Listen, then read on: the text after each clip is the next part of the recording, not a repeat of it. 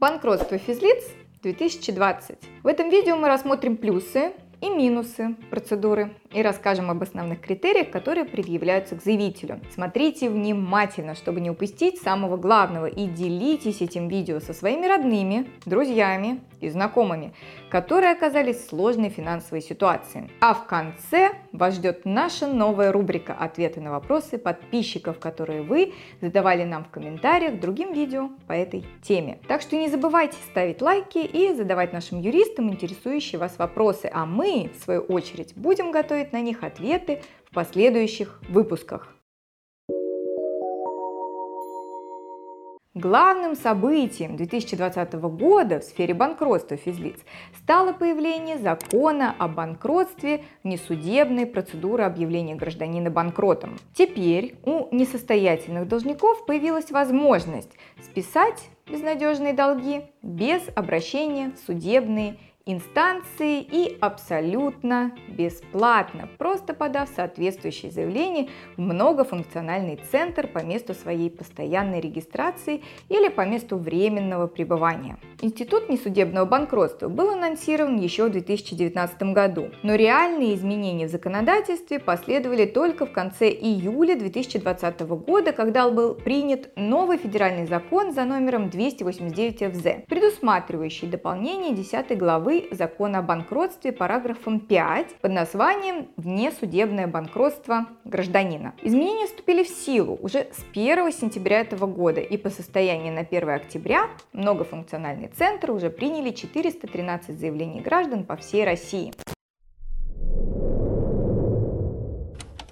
Что такое внесудебное банкротство и чем оно отличается от судебного? Внесудебная процедура максимально упрощает процесс банкротства физлица, сводя его к минимуму. От гражданина только требуется принять решение о банкротстве, составить полный перечень своих кредиторов и пойти в ближайший МФЦ, подать заявление по новой упрощенной внесудебной процедуре. Никаких денег при этом платить не нужно, поскольку в этой ситуации не задействуется финансовый управляющий и не предусматривается госпошлина. Если гражданин соответствует критериям, указанным в законе, то вся дальнейшая процедура происходит без его участия и завершается ровно по истечении 6 месяцев, после чего у должника начинается жизнь с чистого листа. Таким образом, основные позитивные отличия внесудебной процедуры от судебного банкротства очевидны. Нет судебного разбирательства и всех треволнений с ним связанных. Не нужно тратиться тратится на оплату работы финансового управляющего, оплату госпошлины и иных судебных издержек. Срок процедуры значительно сокращен и является фиксированным. На все про все отведено ровно 6 месяцев, то есть освобождение из долгового рабства больше не придется ждать годами. К сожалению, помимо позитивных отличий, имеются и негативные, которые заключаются в ограничениях на проведение внесудебной процедуры. Таким ограничениям относятся четкий диапазон объема общей долговой нагрузки от 50 тысяч рублей до 500 тысяч рублей, включая суммы, не подлежащие списанию, например, алименты или обязательства по возмещению вреда. Если общий объем долга превышает полмиллиона рублей, то Воспользоваться упрощенной процедурой вы уже не сможете. Долги несостоятельного гражданина на момент подачи заявления в МФЦ должны быть уже просужены кредиторами в судах, и исполнительные производства по ним должны быть проведены и окончены приставами исключительно по причине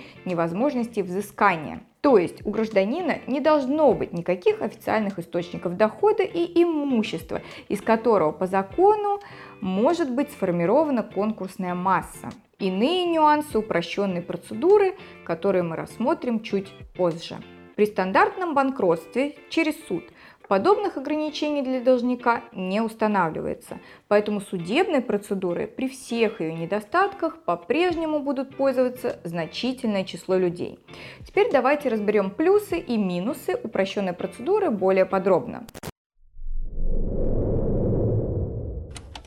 Плюсы несудебного банкротства. Бесплатность процедуры. Как показала практика предыдущих лет, основной проблемой при реализации гражданином своего права на банкротство являлась высокая стоимость банкротной процедуры, которая часто была непосильной для обычного человека, оказавшегося в долговой яме. Так, чтобы подать заявление в суд, необходимо было не только оплатить госпошлину, но и внести на депозит суда 25 тысяч рублей в качестве вознаграждения финансового управляющего. На этом расходы должника не ограничивались. Он также должен был оплачивать издержки на дорогостоящие публикации о своем банкротстве и нести иные дополнительные расходы, связанные с процедурой. Таким образом, стоимость банкротства через суд нередко достигала сумм в 100, 150, 200, 300 тысяч рублей, сопоставимых с размером самого долга. Но откуда у человека, попавшего в долговую яму, может появиться возможность оплачивать такую дорогостоящую процедуру? Параллельно с этим возникала и иная проблема. Финансовые управляющие в массовом порядке отказывались вести дела по банкротству физлиц, без наличия у них дорогостоящего имущества, которое можно было бы реализовать на торгах. В результате поиски финансового управляющего затягивались, и через три месяца после подачи заявления суды отказывали в рассмотрении дела о банкротстве. Новая упрощенная процедура абсолютно бесплатна для должника, что безусловно позволяет ему воспользоваться инструментом банкротства даже в тех обстоятельствах, когда денег нет от слова совсем. Разумеется, при условии соответствия должника и его долга ограничениям, установленным законодателем при проведении процедуры банкротства вне суда. Простота оформления банкротства. Судебная процедура, конечно, представляет для обычного человека значительную сложность. Нужно юридически грамотно составить заявление, правильно сформулировать свою правовую позицию. Нужно искать финансового управляющего, который согласится вести ваше дело. Нужно преодолевать множество бюрократических барьеров. И, наконец, любое судебное разбирательство негативно отражается на психике неподготовленного к этому человека. Несудебная процедура предельно проста. Пришел в МФЦ, подал заявление, приложил к нему полный перечень кредиторов, подождал 6 месяцев и дело сделано. Больше никаких усилий прилагать не нужно. Конечно, это очень удобно и комфортно. Сокращенный срок процедуры. Если стандартная судебная процедура банкротства может длиться по нескольку лет, то внесудебный процесс завершится значительно быстрее. Потребуется подождать всего лишь полгода. И что особенно важно, этот срок является четко фиксированным, то есть он не может продлеваться до бесконечности, как это обычно мы наблюдаем в суде. Скорость возбуждения дела о банкротстве. С момента обращения человека МФЦ до вынесения в Госреестр сведений о начале внесудебной процедуры проходит только три рабочих дня. Если НФЦ на первоначальном этапе не завернул ваше заявление в связи с несоответствием критериям процедуры, то уже через три дня кредиторы должны полностью оставить вас в покое. Приостанавливается текущее исполнение денежных обязательств. Проценты, пени, штрафы и иные финансовые санкции перестают начисляться. Исполнительные листа в банках перестают приниматься. Другими словами, долг перестает раздуваться и кредиторы лишаются возможности обнулять ваши банковские счета и карты по исполнительным листам. Минусы внесудебного банкротства. Долги забытых кредиторов не списываются. Это, пожалуй, один из главных минусов и подводных камней несудебной процедуры. В стандартной процедуре банкротства, как известно, с момента объявления человека банкротом все его долги, за исключением ряда личных обязательств, обнуляются.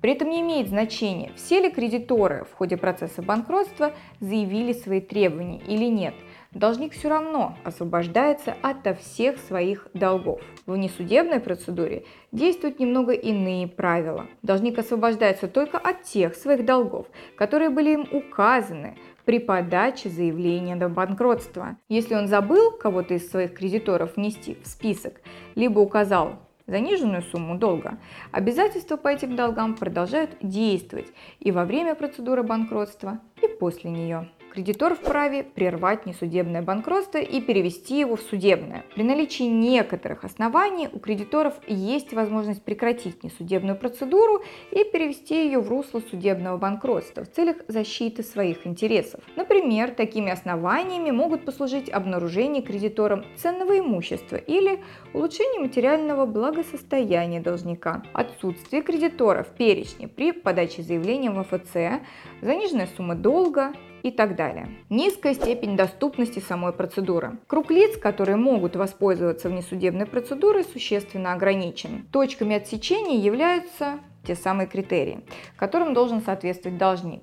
Сумма долга и наличие в отношении него завершенного исполнительного производства по конкретному основанию, единственному из семи возможных. В итоге для многих категорий должников упрощенная процедура по-прежнему остается недоступной. Так, по статистике за сентябрь, первый месяц действия нового закона, российские МФЦ отклонили почти 80% заявлений, 79,3 если быть точнее, по причине несоответствия критериям, установленным законодательством. Неприятными сюрпризами для должников, претендовавших на внесудебное банкротство, в частности оказались невозможность подачи заявления из-за поведения поведения кредиторов. Главным стоп-краном внесудебного банкротства является зависимость должника от его поведения, от поведения его кредиторов. Так, согласно правилам внесудебной процедуры, если кредиторы ранее не судились с должником и не пытались взыскать с него долг через службу судебных приставов, то заявление на внесудебное банкротство у должника не принимается. И в этой ситуации у него остается только возможность стандартного банкротства по собственной инициативе. А далеко не все кредиторы торопятся в суды. По закону они без проблем могут взыскать долг в пределах срока давности, то есть в течение трех лет. Некоторые кредиторы вообще не идут в суд, а передают долг коллекторам. В результате такого поведения кредиторов должник не может воспользоваться внесудебным банкротством, даже если он соответствует другим критериям этой процедуры. Недоступность процедуры для пенсионеров, получателей социальных пособий, а также граждан, имеющих низкий официальный доход. Одного лишь наличия исполнительного производства у приставов для упрощенного банкротства недостаточно. Оно должно быть оконченным по причине невозможности взыскать долг. Однако, по закону, судебный пристав не имеет права закрывать производство, если у должника есть хоть какой-нибудь, хоть какой-нибудь небольшой официальный доход. И не имеет значения, что с этого дохода можно списывать лишь мизерные суммы. Например, при наличии у должника пенсии по старости или инвалидности судебный пристав до сих пор вправе списывать с нее ежемесячно до 50%. Для многих пенсионеров оказалось шоком, что распиаренный в СМИ закон о запрете взыскания с пенсии и социальных пособий за номером 12 ФЗ, принятый в феврале прошлого года и вступивший в силу с июня этого года, как и многие иные меры социальной поддержки государства, на деле оказался не больше, чем пшиком.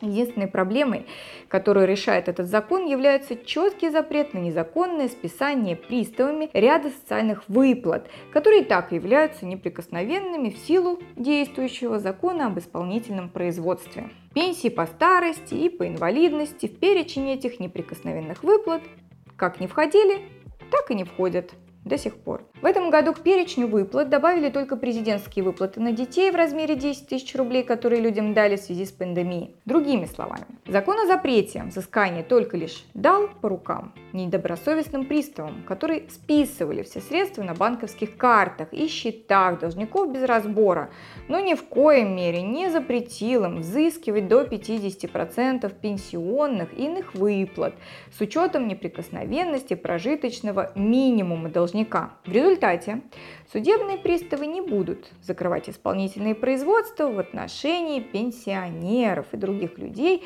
у которых есть хоть малейший доход. А это значит, что внесудебное банкротство для них остается невозможным по определению. Токсичная методика расчета долговых обязательств. Объем общей долговой нагрузки при подаче заявления раздувался за счет включения в него обязательств, долги по которым традиционно нельзя списать. Например, долги по алиментам, а также обязательств, срок исполнения которых еще не истек, в том числе по договорам поручительства, не требующим на текущий момент привлечения средств поручителя. В результате, благодаря такой своеобразной методики расчета, общий объем долговой нагрузки нередко выходил за рамки 500 тысяч рублей, и гражданам отказывали в приеме заявления.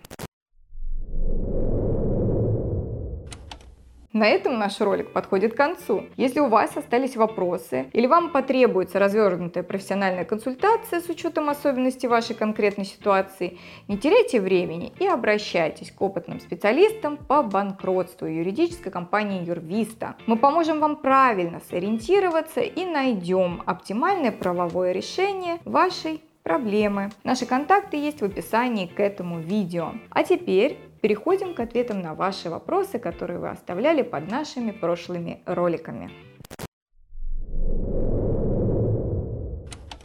Скажите, пожалуйста, есть долг 11 миллионов. Нет имущества, нет прописки, нет официального заработка. С чего начинать? Интересно, кто же вам дал в долг 11 миллионов, если у вас ничего нет? А, ну да ладно, а, если размер долга внушительный, безусловно, внесудебная, бан... внесудебная процедура банкротства для вас э, не может быть доступна. Там максимальный предел 500 тысяч. Поэтому вам можно идти только по стандартной процедуре, по судебной. Судебная процедура – это дорогостоящая процедура. И приготовить финансовые средства или найти источник финансирования. А в среднем она вам может обойти, в зависимости от того, в каком регионе вы находитесь, от 100 до, там, ну, допустим, 500 тысяч рублей. А в Москве нижний порог начинается от 200 тысяч рублей. Соответственно, нужно найти деньги и найти финансового управляющего. Финансовый управляющий – это лицо, которое как бы находится, по сути, между э, двух или даже трех огней, то есть между вами, между кредиторами и между государством. И, соответственно, он будет э, всячески направлять вас и вести эту процедуру банкротства. Параллельно с этим вам нужно будет э, ну, как-то подбить э, все ваши финансы за предшествующие три года, потому что, ну, наверное, у вас что-то было, какое-то имущество наверняка у вас было. А, опять же, из чего сформирован этот долг? А, если сейчас нет никаких доходов, то, возможно, в течение предшествующих трех лет какие-то доходы были. Вам нужно собрать все справки, выписки из банка, может быть, там вклады снимали, не снимали, были у вас или не были. В общем, все-все-все, что отражает ваше финансовое положение, вы собираете. Это вам в дальнейшем пригодится. Э, вы это должны будете предоставить как финансовому управляющему, так и Далее в суд э, нужно будет приложить соответствующие документы. Ну и все, дальше идете по процедуре, взаимодействуете с финансовым управляющим, ничего не утаиваете, и в конечном счете ваши долги будут списаны. Здесь на самом деле два вопроса на одну и ту же тему. Прокомментируйте, пожалуйста, если, например, хотя бы по одному кредиту прекращено исполнительное производство по пункту 4 в связи с отсутствием, ну, видимо, имущества, да, можно ли уже подавать в МФЦ документы, и если признать банкротом, смогу ли я быть признан банкротом по другим кредитам, по которым кредиторы еще в суд не подавали. И аналогичный вопрос. Здравствуйте, скажите, пожалуйста, если один кредит просужен у приставов, а два э, других не просужены, если закроют по статье 46, а два, которые не просужены, не подпадают под, упрощенное банкротство. В общем, здесь эм, Имеется в виду, видимо, одно и то же. А, у людей а, есть несколько параллельно идет исполнительных производств по нескольким кредитам, и они интересуются, вот, допустим, если одно исполнительное производство завершено за невозможностью взысканий, и а, можно ли в этот момент уже идти инициировать процедуру несудебного банкротства, или нужно дожидаться, когда все исполнительные производства будут завершены. Очень интересно, что закон о банкротстве на этот вопрос не отвечает. И мы здесь можем лишь немножко поразмыслить логически и э, как бы по аналогии, да, посмотреть статьи, в которых вскользь упоминается про исполнительное производство. Если размыслить логически, то в чем вообще смысл вот дождаться момента, когда э, пристав э, закроет исполнительное производство по причине невозможности взыскания? Это подтверждение того, что с должника взять нечего. У него нет имущества, у него нет дохода. То есть пристав искал-искал, ничего не нашел, а, исполнительное производство а, закрыл. И, в общем-то, какая разница, что там в параллельных исполнительных производствах происходит, там, скорее всего, результат будет таким же, потому что, ну, методы у приставов одинаковые. А, соответственно, смысл ждать, нужно идти, подавать на внесудебное банкротство. И, э, в общем-то, сотрудник МФЦ, который принимает документы, он понимает, что все основания есть, условия соблюдены, у человека нет имущества, что подтверждается да, вот этим эм, прекращением исполнительного производства по соответствующему основанию, все, значит, можно начинать процедуру. И э, второй момент, в законе есть такая статья, по-моему, 223. Сейчас я скажу, чтобы не никого не ввести в заблуждение, 223.4. Она указывает на последствия введения несудебного банкротства, то есть что происходит, когда введено несудебное банкротство. И там указано, что приостанавливаются все другие исполнительные производства и вводится мораторий на там, да, начисление по ним э, различных там платежей, санкций и так далее. О чем это говорит? О том, что закон о банкротстве не исключает тот факт, что э, параллельно с введением процедуры внесудебного банкротства могут быть другие исполнительные производства. Соответственно, препятствий никаких э, нет. Другой вопрос заключается в том, знают ли об этом сотрудники МФЦ и э, дал ли кто-то им а, соответствующее разъяснение, возможно, что нет, потому что нам поступает огромное количество ну, как бы вопросов да, от тех, кто подают заявление, им отказывают. А, видимо, еще разъяснений, разъяснений есть не у всех, не все там юристы, и поэтому ну, ждем, я думаю, что рано или поздно разъяснения до них дойдут, и они начнут э, принимать заявление на внесудебное банкротство, даже если есть э, параллельно какие-то еще действующие исполнительные производства. Вопросов по теме больше нет, по крайней мере таких, на которые мы не ответили. Если у вас все же остались вопросы, потому что тема такая интересная, новая, то задавайте под этим роликом в комментариях, и мы в будущем обязательно снимем видео-ответ, а может быть и даже целый ролик на интересующую вас тему. Все, у меня на этом. Удачи успехов вам, вашим близким. Ставьте лайк, подписывайтесь на канал, жмите колокольчик и до новых встреч!